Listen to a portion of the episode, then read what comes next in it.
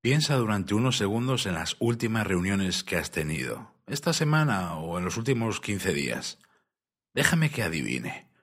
Seguro que han sido breves, dinámicas, participativas y sobre todo superproductivas. ¿A qué he acertado? Seguro que no. ¿Y sabes qué? Que se podría haber conseguido de haber cuidado unos pocos detalles.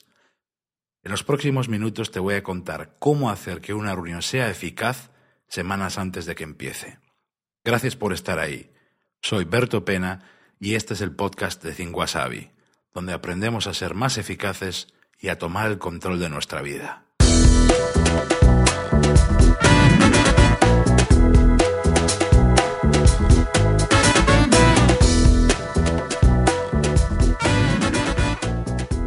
Hoy en día la mayoría de las reuniones son cualquier cosa menos productivas. La gente llega tarde, damos rodeos, no se acuerda nada, nos distraemos con los móviles y para rematarlo se eternizan.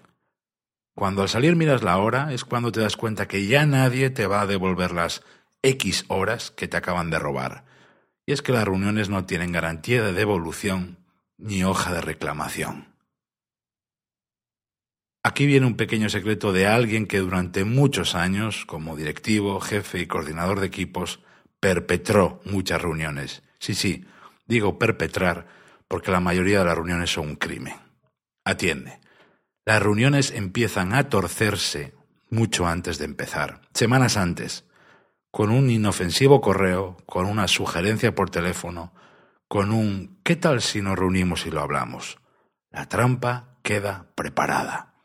Y en ella van a caer dos, cinco, diez o más personas. Seguimos creyendo que la reunión no empieza hasta que todos estamos en la sala. No, hombre, no. La reunión tiene lugar antes, tiene lugar durante y tiene lugar después. Y en la fase antes hay siete aspectos clave que por pasar de ellos, por descuidarlos, terminan por condenar la mayoría de las reuniones. Atención, ¿eh?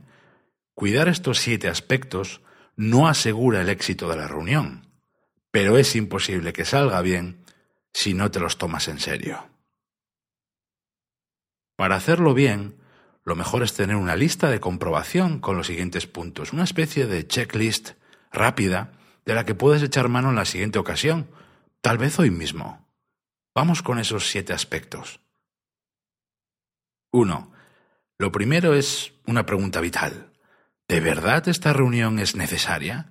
¿En serio no hay otra opción? ¿No lo puedo solucionar por teléfono, correo o con una reunión express muchísimo más breve? No olvides que la mejor reunión es la que no existe. 2. Elige bien, muy bien, el día y la hora.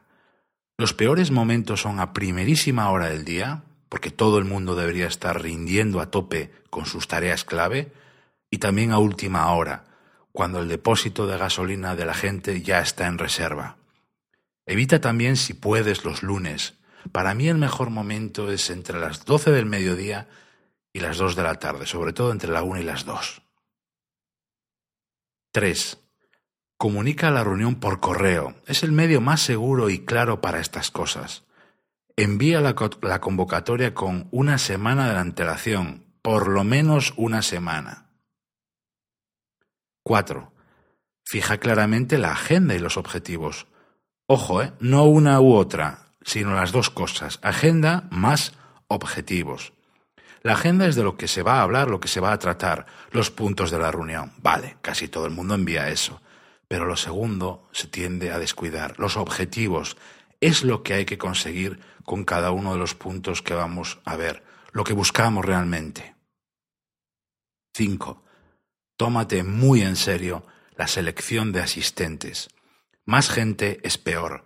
Peor comunicación, peor toma de decisiones, más distracciones. Pregúntate esto. ¿Quién de verdad va a aportar algo a los temas que vamos a tratar? ¿Quién tiene que ir sí o sí? Y mucho más importante, ¿va a asistir quien puede decidir? 6. Pon deberes a todo el mundo, que preparen la reunión. Y digo todos, ¿eh? A veces basta con revisar una cadena de mensajes o anotar algunas ideas y sugerencias en una pequeña libreta. Cuando todo el mundo ha preparado la reunión, Las intervenciones son más directas, más claras, se dan menos rodeos y todo el mundo entra en la reunión orientado a una cosa. ¿Qué vamos a hacer? Acciones. Y por último, siete. Marca por adelantado la duración de la reunión, al menos aproximadamente, que no pase de una hora. Si todo el mundo sabe a lo que va y lo ha preparado mínimamente, es muchísimo más fácil cumplir el horario. Recuerda, todo esto es para el antes de la reunión. En capítulos posteriores de mi podcast veremos seguro más claves para el durante y el después de las reuniones, porque las reuniones están ahí y seguirán estando. El problema número uno de las reuniones para mí es entenderlas. Seguimos creyendo que son gratis. Convocarlas sí es gratis. Tenerlas resulta carísimo. Pero como no nos enteramos, convocamos, asistimos y dirigimos miles de reuniones como si fuera algo de cachondeo, al final nos vamos todos más tarde a casa o nos desgastamos en reuniones estúpidas por culpa de cosas que se descuidaron semanas antes. Tú eres lo que son tus acciones, así que, ¿qué es lo próximo que vas a hacer? Gracias por estar ahí. Se despide de ti Berto Pena. Y mientras llega el próximo episodio, encontrarás más ideas y recursos de eficacia personal en mi blog thingwasabi.com.